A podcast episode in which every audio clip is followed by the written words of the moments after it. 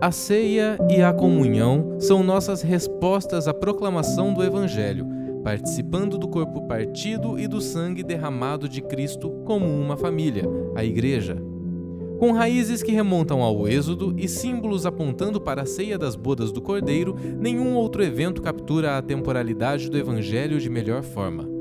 A história que estivemos ouvindo e encenando agora tem uma ilustração clara. Juntos, desfrutamos de um encontro terreno com o Cristo Celestial.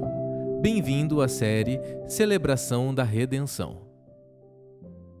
Irmãos, então vamos seguir para o nosso sermão, para a nossa leitura bíblica em primeiro lugar, que é só de um versículo nessa manhã. 1 Coríntios, se você quiser abrir a sua Bíblia ou se você tiver uh, celular pode acessar, mas deixa no modo silencioso o avião. Mais uma vez, aqueles que precisam de berçário lá embaixo com transmissão simultânea. Ou se você não tem a sua Bíblia, senta perto de um crente, né? Ou se não tiver um crente perto de você, acompanha aqui na tela. Tem uma tela convertida aqui, crente.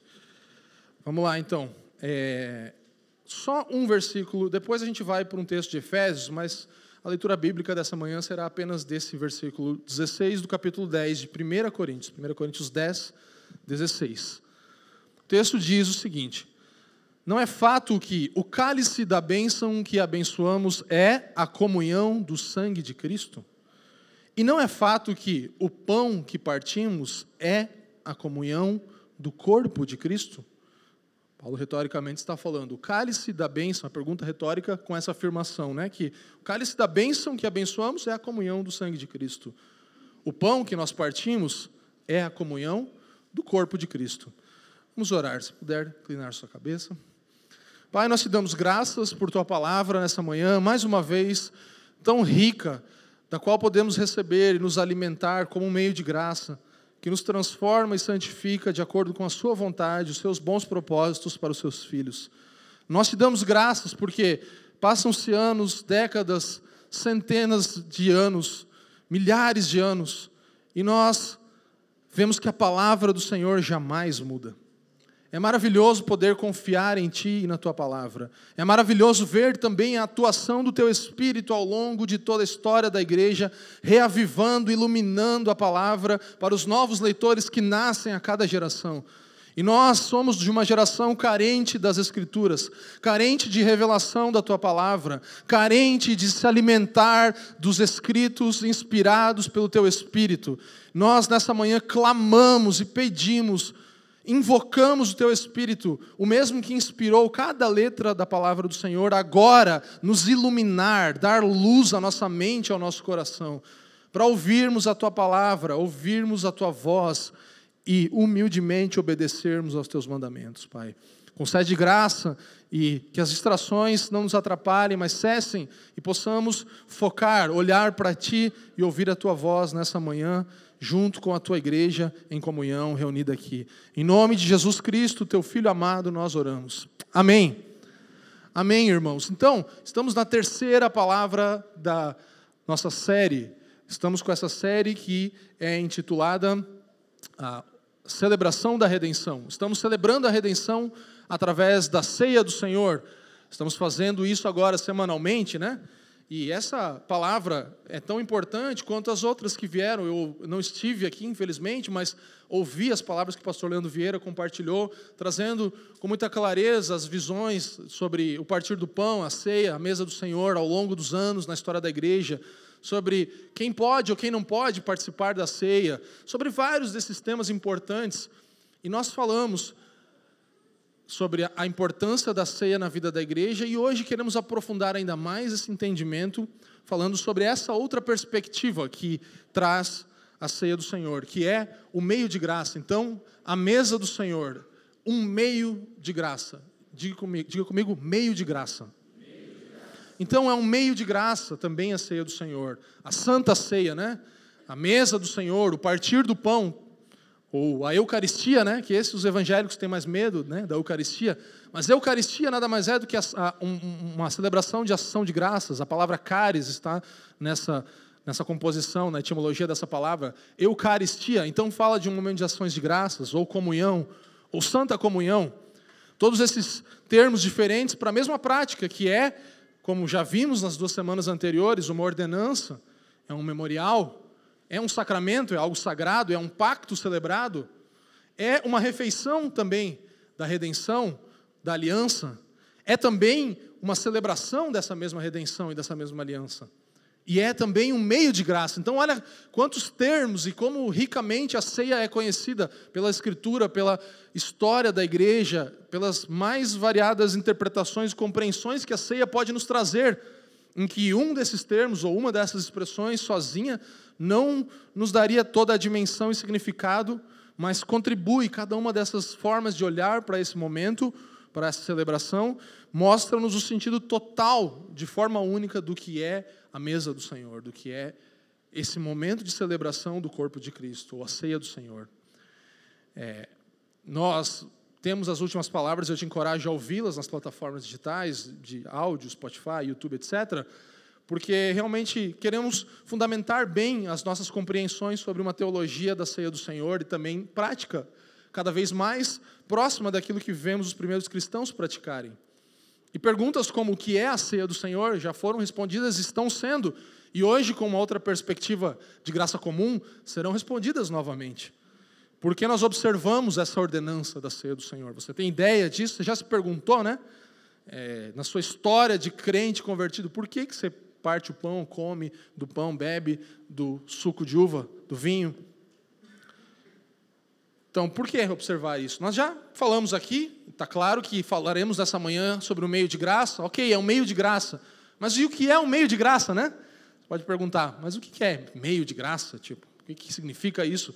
Tem uma palavra no YouTube também, aqui da família dos que creem, da nossa série Graça sobre Graça, em que eu abordo só esse tema, os meios de graça. Então, falamos ali sobre os mais variados meios de graça, dos quais os principais são a palavra, a oração e a vida da igreja, que é representada também pelos sacramentos, ou seja, a partir do pão, a ceia do Senhor e o batismo. Então, essas ordenanças da parte do Senhor são também parte dos meios de graça. Você pode acessar essa palavra completa. Mas como a, a ceia do Senhor é um meio de graça, se colocada lado a lado com a Bíblia e com a oração, né? E como isso se aplica a mim e a você, esse meio de graça da ceia do Senhor? Leandro já falou isso um pouco sobre a discussão. É, se gastou muita tinta desde a reforma sobre esse tema, mais do que sobre justificação baseada na fé e tudo isso, somente pela fé e tal. Muito mais se gastou tempo e tinta nas canetas e nos papéis sobre a ceia do Senhor desde dos, desses primeiros séculos da reforma e tal. E um pouco depois disso, em torno do século XIX para cá, nós vemos que a Eucaristia evangélica, o participar do partir do pão, tem sido marcado por uma anemia profunda. Há uma anemia profunda em muitas celebrações da ceia do Senhor e em muitos entendimentos do que é a ceia do Senhor. E isso é contraditório com o que a própria ceia representa como meio de graça, que seria um meio de nutrição espiritual. Então, há uma celebração muito anêmica de algo que deveria ser um meio de nutrição espiritual também, sendo um meio de graça. Então, a a mesa do Senhor, de fato, é uma nutrição espiritual. É, de fato, o que nos nutre também, junto com os outros meios de graça. E nós temos extremos. Nós temos um sacramentalismo extremo por parte de alguns irmãos, nós temos um misticismo extremo, ou nós temos apenas um saudosismo, apenas uma doce lembrança de quem Cristo é, o que ele fez por nós, somente o memorial. O Leandro falou sobre o memorial, de que a ceia é sim um memorial, mas ela não é apenas um memorial. Não deve ser uma celebração saudosista. A ceia do Senhor, de acordo com John Stott, não foi uma declaração sentimental de Cristo, do tipo assim: não me esqueçam, por favor. Cristo não estava com problemas de identidade ou carência e fala, gente, lembra de mim lá quando vocês, né? Não vê se não esquece do que eu fiz por vocês. Ele não precisa disso. Não é sobre isso que a ceia trata. Não é algo sentimental de não esquecer, mas foi um drama cheio de riqueza e significado espiritual que compôs a ceia, que trouxe a ceia do Senhor à existência, o partir do pão. E o nosso objetivo, como falei, é ter essa prática bem alinhada, de acordo com a Bíblia, para enriquecer a nossa adoração como igreja. Nós queremos adorar o Senhor ainda de forma mais perfeita e bela, através da ceia do Senhor, do partir do pão. A vida da adoração da igreja pode ser transformada se celebrarmos a ceia corretamente. E a minha e a sua vida pessoal de adoração também pode ser edificada, transformada e aperfeiçoada com, essa compreensão. Eu mesmo, junto com os meus irmãos, temos lido, estudado esse tema nos últimos dois meses, e eu percebo como isso me leva humildemente à presença do Senhor para orar e, e pedir, Deus, eu, eu eu me humilho diante da tua graça se manifestando através da tua cruz e também através do partir do pão, através da ceia do Senhor. Isso deveria mexer com a minha e a sua vida de oração, de leitura bíblica, de celebração do que é a igreja, o corpo de Cristo. Então eu vou fazer aqui brevemente uma introdução. Falamos já sobre o que é a ceia do Senhor, mas eu vou trazer uma perspectiva dentro dessa ideia de partir do pão, dessa perspectiva, Falaremos sobre o que é meio de graça rapidamente, só uma pincelada, porque tem uma, uma palavra inteira sobre isso. Como a ceia do Senhor é um meio de graça e como isso espiritualmente, pela ação do Espírito, se aplica a nós hoje, né? no nosso dia a dia. Então, a ceia do Senhor é essencial para a vida da igreja. Por quê? Porque Cristo instituiu, foi ordenada pelo próprio Senhor para ser um memorial, mas muito mais do que um memorial também. Irmãos, a Bíblia por si só, ela é uma fonte infindável de autoridade, infalível, no que diz respeito à ceia do Senhor e a todos os temas do discipulado cristão. Contudo, a Bíblia tem sido estudada por mais de dois mil anos pelos cristãos já, não é verdade? Então, nós podemos recorrer à, à, à compreensão dos cristãos que vieram antes de nós também, que já estudaram coletivamente, como estamos fazendo aqui, as, as Escrituras e chegaram a conclusões também dessa mesma escritura inspirada pelo Senhor, ainda que a fonte infalível e inerrante seja a escritura. Então, confissões, declarações, credos, catecismos, como o que usamos aqui há pouco, são, de fato, representações do melhor pensamento corporativo construído em várias épocas da vida da igreja sobre os ensinos da Bíblia. Então, nós temos nesses, nesses credos, confissões, declarações de fé e catecismos, guias que podem nos ajudar a ter certeza de que nós não estamos inventando uma nova doutrina. Não é objetivo que nós inventemos novas doutrinas colocando as nossas perspectivas particulares naquilo e achando que deve ser desse jeito. Então, nós não queremos ler a Bíblia de modo anacrônico, nós não queremos olhar para a Escritura impondo o nosso pensamento nossa, da nossa época sobre o texto bíblico e então interpretar a partir dessas lentes a nossa vida.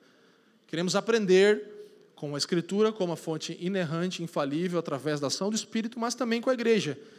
E eu vou recorrer rapidamente aqui a algumas definições que apontam para, para, para a ceia do Senhor como meio de graça. Nós temos aí várias confissões, você pode pesquisar sobre isso se você não conhece, Westminster, Confissão Batista de Londres, enfim. E eu vou usar a confissão de fé batista de 1689 para uma compreensão do que esses irmãos chegaram à conclusão, que corrobora com todas as outras confissões de fé reformada, especialmente, sobre o que é o partir do pão, a ceia do Senhor. Então, bem rapidinho, a gente vai ler essa, essa, esses dois trechos. Primeiro, a ceia do Senhor foi a ceia do Senhor Jesus foi instituída por ele na mesma noite em que foi traído para ser observada em suas igrejas até o fim do mundo, para lembrança perpétua e demonstração do sacrifício de si mesmo em sua morte. Preste atenção nessa parte. Confirmação da fé dos crentes em todos os benefícios disso. Seu alimento espiritual e crescimento nele. Seu maior envolvimento em todos os deveres deles para com ele. E para ser um vínculo e penhor da sua comunhão com ele, conforme Paulo nos diz no texto que lemos e uns com os outros.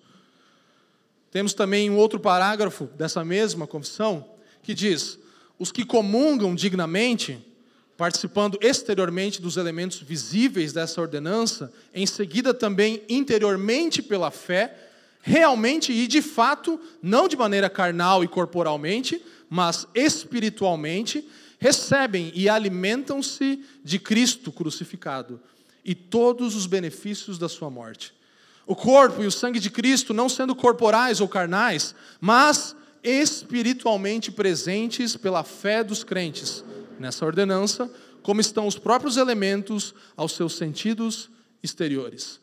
Então aqui bem né, condensado, bastante coisa em duas declarações, de fato, mas o texto está falando que a ceia do Senhor confirma a fé dos crentes, os benefícios da morte de Cristo para todos nós, alimenta as nossas almas, nos faz crescer em Cristo. Quem não deseja né, ser alimentado pelo Senhor e crescer em Cristo? É um vínculo, um penhor da comunhão dos crentes com Cristo. Isso é a ceia do Senhor. A ceia faz com que nós possamos participar dignamente receber alimento espiritual do Cristo crucificado. Nos faz receber, irmãos, benefícios. Benefícios da morte dele se tornam nossos por causa da fé que nós temos no sacrifício dele. Espiritualmente, tem Cristo como parte da prática, da, da sua prática, a ceia do Senhor. Então, é fato que a ceia do Senhor comunica realidades e verdades. A ceia do Senhor comunica. E ela comunica aos cristãos e aos não, não cristãos também. Ela é um testemunho também aos não cristãos. Então, a ceia do Senhor comunica. O que ela comunica? Ela comunica aos cristãos que participam. Como já falei, nutrição, vivificação. No nosso espírito nós somos fortalecidos, recebemos uma celebração de alegria da redenção, daquilo que experimentamos do Senhor, uma antecipação escatológica do que viveremos no futuro ao lado do Senhor. Isso para os que creem, para os membros da família de fé, mas também aos que não creem, somente observando a família de fé celebrar a ceia, recebem a proclamação do Evangelho, através de uma bela ilustração que é a ceia do Senhor, uma imagem vívida daquilo que antes no culto foi proclamado através do Evangelho, como vocês estão ouvindo agora. Então, olha só que maravilhoso. Nós recebemos verdades, nutrição, fortalecimento comunicado através da ceia do Senhor, como cristãos. E se você hoje aqui, que está no nosso meio, é, não é cristão, não compartilha da crença em Cristo, não entregou a sua vida ao Senhor, você também tem uma oportunidade de ver uma bela representação vívida do que Cristo fez por nós. Você pode receber dessa bela ilustração maravilhosa que é a ceia do Senhor. A ceia do Senhor, irmãos, é como um selo de um rei, que sela documentos e cartas com o seu selo. Então, um rei, por exemplo, declara a um prisioneiro: Você está livre, você foi liberto. Você não precisa mais pagar a sua pena. O rei fez essa declaração a um prisioneiro. É um decreto do rei, certo? É um fato. Com ou sem selo, o rei decretou algo. É um fato. Esse escravo, esse servo, esse prisioneiro está livre. Mas nós, como seres humanos, precisamos do selo, nós precisamos olhar para o selo para afirmar a nossa confiança na promessa. O mesmo se manifesta com a ceia do Senhor. Como que eu sei que foi para mim mesmo que o Senhor morreu, né? Eu e você sabemos que Jesus é o Deus encarnado, que ele veio, habitou entre nós, morreu pelos pecadores, mas como que eu sei que foi por mim que isso aconteceu, de fato? E aí você vê o selo que é estendido a você. Na Eucaristia, no partir do pão. Você percebe ali novamente, assim como aquele documento que é dado ao prisioneiro certificando a sua liberdade, eu e você recebemos o pão e o vinho estendidos a nós e temos uma certificação individual de que Cristo morreu por mim e por você. Assim recebemos esse selo que é o partir do pão, que é a Eucaristia, a ação de graças pelo sacrifício de Cristo por nós. Se você recebeu isso em fé, meu irmão, você agora tem a certificação de que essa promessa é para você. Para mim e para você. Mas não é só um símbolo. É um meio, como estamos falando, que manifesta realidades em favor dessa grande realidade que experimentamos. Então, Basicamente, o que é um meio de graça, de forma bem sucinta, porque a gente não vai ter tempo, mas o meio de graça, os meios de graça são instrumentos, diga instrumentos, designados de Deus pelos quais o Espírito Santo capacita, diga capacita, os crentes a receber Cristo e os benefícios da redenção. Então, instrumentos que capacitam-nos a receber os benefícios de Cristo e da redenção. Isso são meios de graça. Dentre os principais, como falei, palavra, oração Bíblia, oração, comunhão com Deus através de canções e orações e também celebração da ceia e do batismo. Concedem graça para nós, ou seja, poder espiritual, transformação espiritual, ajuda espiritual, força espiritual, bênçãos espirituais através dos meios de graça são compartilhados com aqueles que creem. São canais pelos quais Cristo altera, modifica, transforma, muda, ajusta a minha e a sua vida, desenvolve-nos na nossa salvação. Para isso servem os meios de graça que estão à nossa disposição. Eles se mostram para nós como a atuação de um Deus soberano que está cumprindo as suas promessas pactuais, as suas promessas que ele fez com o seu povo do pacto da aliança, de uma maneira ordenada e ordinária. Como o falou aqui na liturgia, de forma ordenada e ordinária nós vemos Deus ali, o Deus soberano cumprindo as promessas pactuais dele através desses meios. Instrumentos, irmãos, que na verdade sim são pouco espetaculares, né?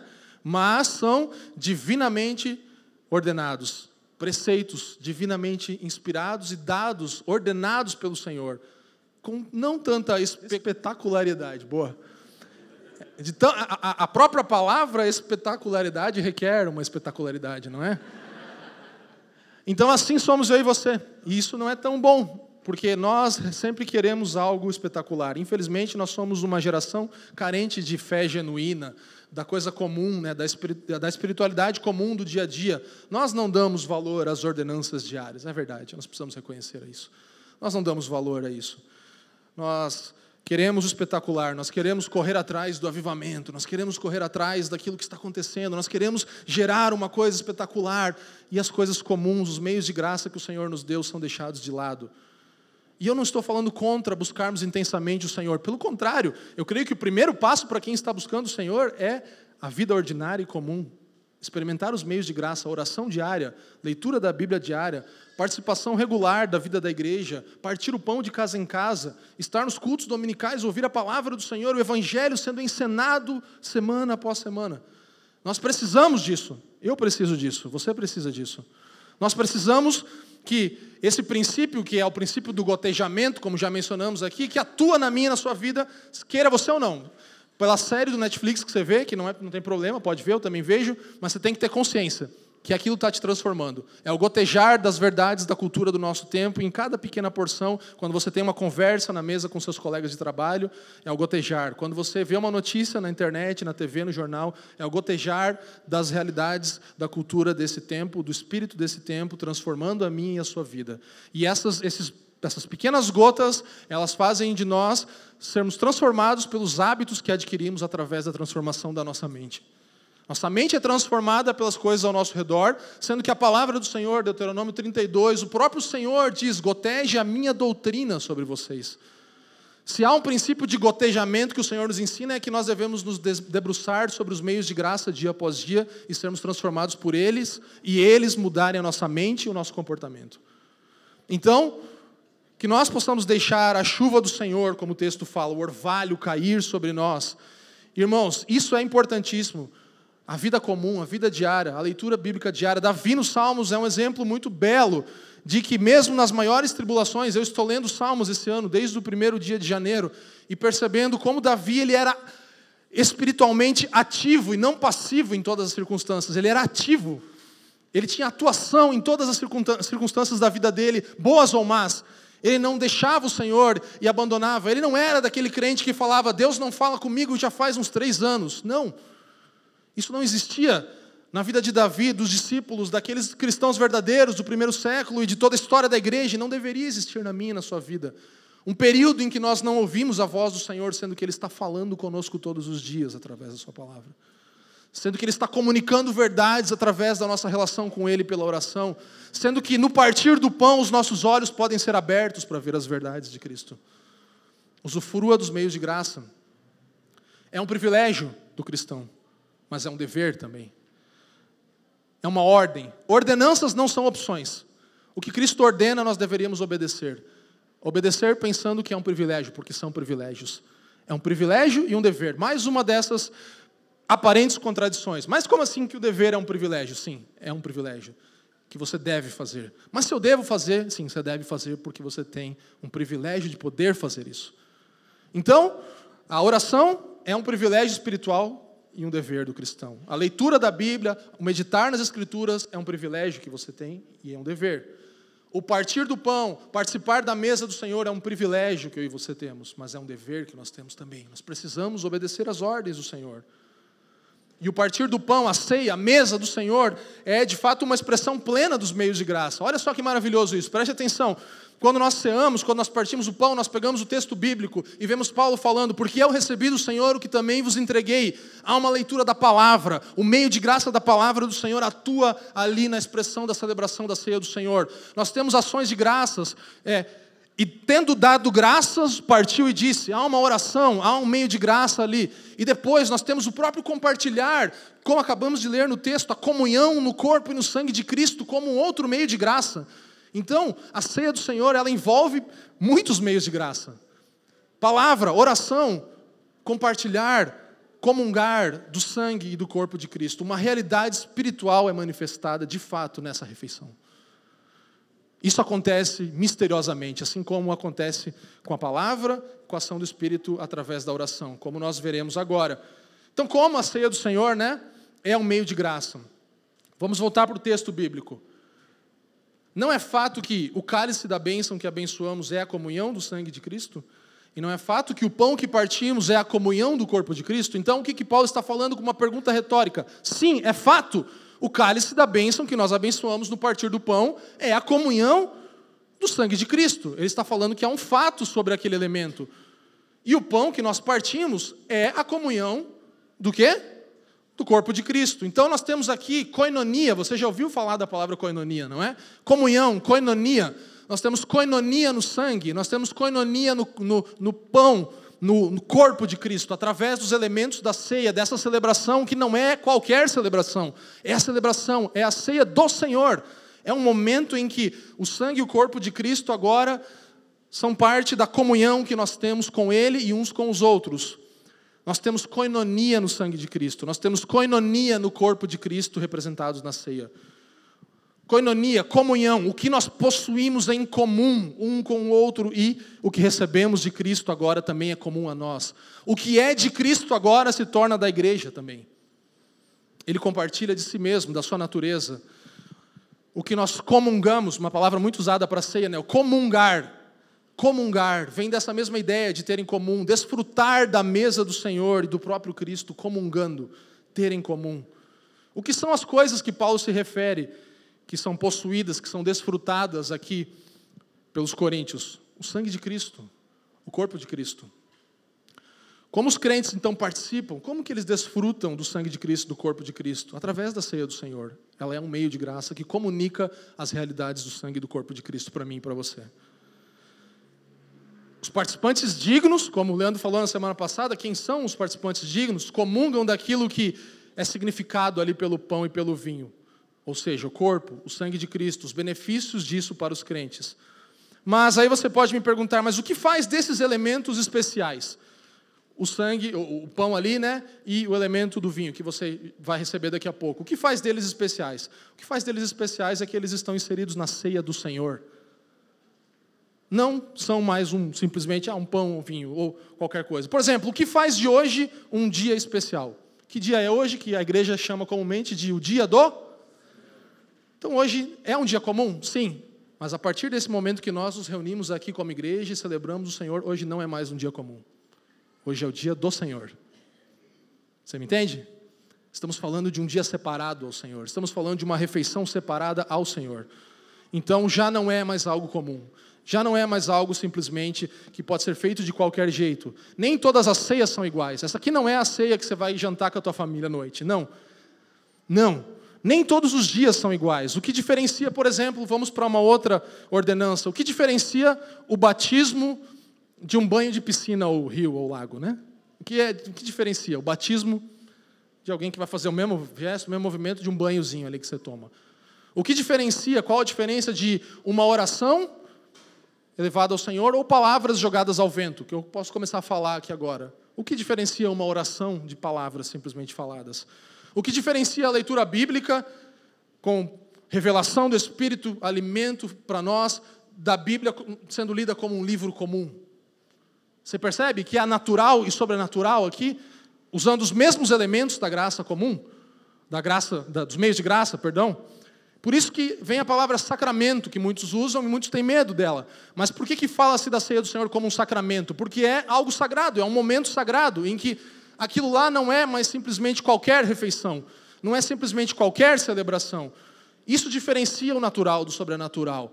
É um momento sagrado, assim como os seus momentos com o Senhor de leitura bíblica são sagrados, assim como o seu tempo de oração, de canções ao Senhor, são momentos sagrados, assim como a comunhão no dia a dia da vida da igreja são momentos sagrados, momentos que nos transformam no nosso interior. Não por alguma virtude que haja no pão, que haja no suco, não pela virtude de quem está ministrando a ceia do Senhor, não por isso, não há nada disso que possa transformar aqueles elementos em algo sagrado, mas somente pela bênção do próprio Cristo sobre aquele momento, sobre a atuação do Espírito Santo naqueles que recebem aquele momento e aquela celebração pela fé como de fato um meio de graça. É isso que diferencia a ceia de uma ceia qualquer, a ceia do Senhor. Então, ainda que todas as refeições provêm do Senhor, tudo vem do Senhor, amém? Tem algumas refeições que são do Senhor como essa. Essa refeição é a do Senhor. Assim como todos os dias são dias que vêm do Senhor. Tem o dia do Senhor. Você está entendendo? Espero que você esteja compreendendo isso. Isso é fundamental para entendermos por que realmente podemos ser transformados por esses momentos que os meios de graça promovem para nós. O contexto aqui é muito interessante. Preste atenção nisso. Ó. A ceia do Senhor ela está conectada aqui com adoração. Por isso nós incluímos ela também no culto de domingo. Há uma conexão com, com o momento de adoração. O contexto, depois você pode ler em casa, pela falta de tempo a gente não vai conseguir. Mas o capítulo 10 está falando sobre adoração, sacrifícios a ídolos e tudo isso, idolatria. E o versículo 18 vai falar algo muito interessante, preste atenção. Considerem o Israel segundo a carne. Não é verdade que aqueles que se alimentam dos sacrifícios são participantes do altar? Aqueles que participam dos sacrifícios, preste atenção, Vamos lá. Aqueles que participam dos sacrifícios são participantes do altar. Aqueles que, o que Paulo está falando aqui? Aqueles que comem os sacrifícios, se alimentam dos sacrifícios, apropriam-se da realidade, da influência do altar do sacrifício, daquilo que o altar do sacrifício representa e comunica. Então é um princípio que Paulo está falando. Depois ele continua dizendo: não tem como vocês terem comunhão com os altares dos ídolos, com os demônios e comunhão com Cristo. Você não tem como ter algo em comum, receber de uma outra criatura, um ser, e receber de Cristo também. O que Paulo está nos ensinando? Que a adoração está envolvida, nós fazemos parte do altar daquilo que nos alimentamos. Quando nós nos alimentamos na ceia do Senhor, que é o contexto maior dessa porção, Paulo está falando, vocês estão participando do corpo de Cristo, vocês estão tendo comunhão com Cristo, vocês estão recebendo do altar, estão também se fazendo adoradores do próprio Cristo nesse momento. E nós, aqui na família dos que creem, já falamos bastante disso, sobre os princípios, o que a adoração envolve, né? Parece que Paulo está falando aqui, pelo meu entender e pelos teólogos que eu li, que comer a comida que tinha sido oferecida em sacrifício era participar da adoração do próprio sacrifício. E esse é um princípio bíblico que nos faz aqui ter a ceia do Senhor como um momento também de adoração. Participamos do altar daquilo que comemos. Nós nos alimentamos e adoramos o próprio Cristo. E nós já falamos muitas vezes aqui que nós nos tornamos semelhantes àquele que adoramos. Os Salmos 115, 135 vão falar dos ídolos que têm boca e não falam, olhos e não veem, ouvidos e não ouvem, mãos e não apalpam, e aqueles que os adoram se tornam semelhantes a eles. Há um princípio de adoração de que nós nos tornamos semelhantes àquele que adoramos.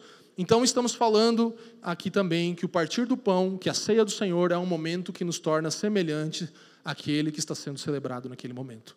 Por isso recebemos do Senhor, comungamos, temos coinonia com Cristo e uns com os outros. É um princípio bíblico nós nos tornarmos semelhantes, nos apropriarmos dos benefícios ao participarmos do sangue e do corpo de Cristo, os benefícios da graça redentora de Deus, que acabamos de cantar aqui. Temos coinonia, comungamos, nos alimentamos de Cristo, do seu corpo, do seu sangue, em uma postura de adoração. E como esses meios de graça então se tornam eficazes, como eles funcionam? Eles não funcionam por si mesmos, eles funcionam e operam pelo Espírito de Deus. Operam pelo Espírito de Deus nos corações dos crentes, dos eleitos daqueles que, mediante a fé, estão em uma aliança com Cristo, agora, mediante a fé, também experimentam desses benefícios. Pensa assim: Cristo é o nosso redentor exaltado, amém? Nós somos um povo peregrino sobre a terra. O Espírito Santo efetua e aumenta a comunhão entre um Deus exaltado e um povo peregrino sobre a terra caminhando. Entre nós e Ele, através dos meios de graça, agora o espaço é diminuído pela ação do Espírito Santo mais uma vez. E a ceia é um deles.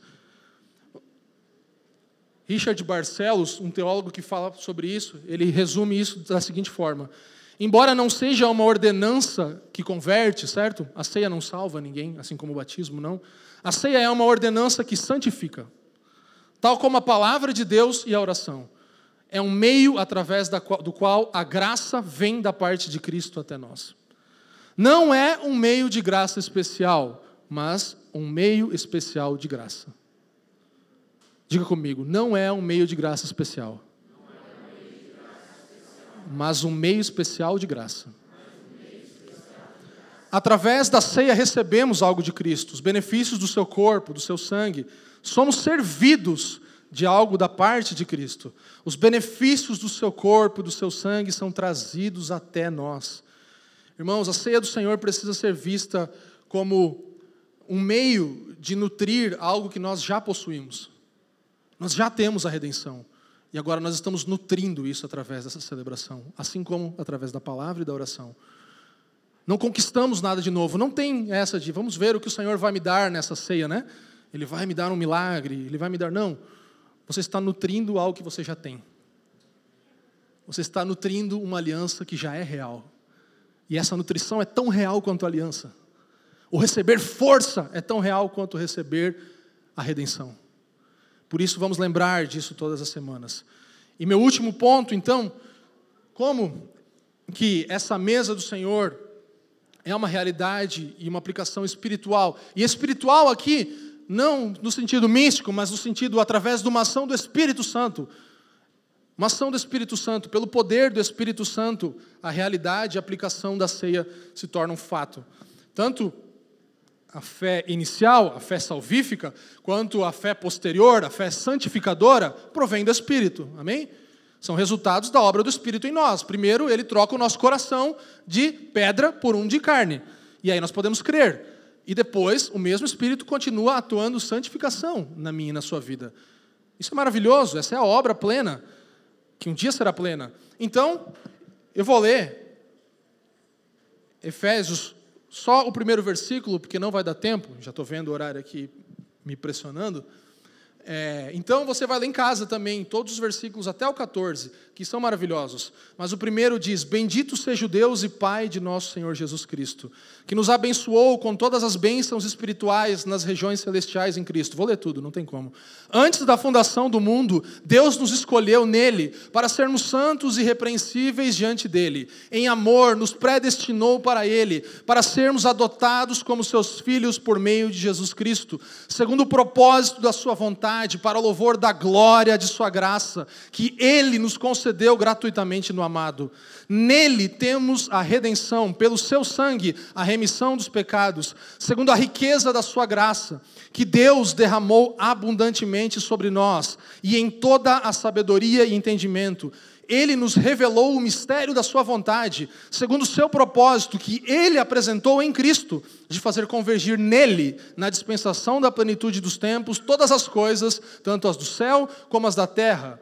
Em Cristo fomos também feitos herança, predestinados segundo o propósito daquele que faz todas as coisas conforme o conselho da sua vontade a fim de sermos para o louvor da Sua glória. Nós, os que de antemão esperamos em Cristo, nele também vocês, depois que ouviram a palavra da verdade, o evangelho da salvação, tendo nele também crido, receberam o selo do Espírito da promessa. O Espírito é o penhor da nossa herança, até o resgate da Sua propriedade em louvor da Sua glória.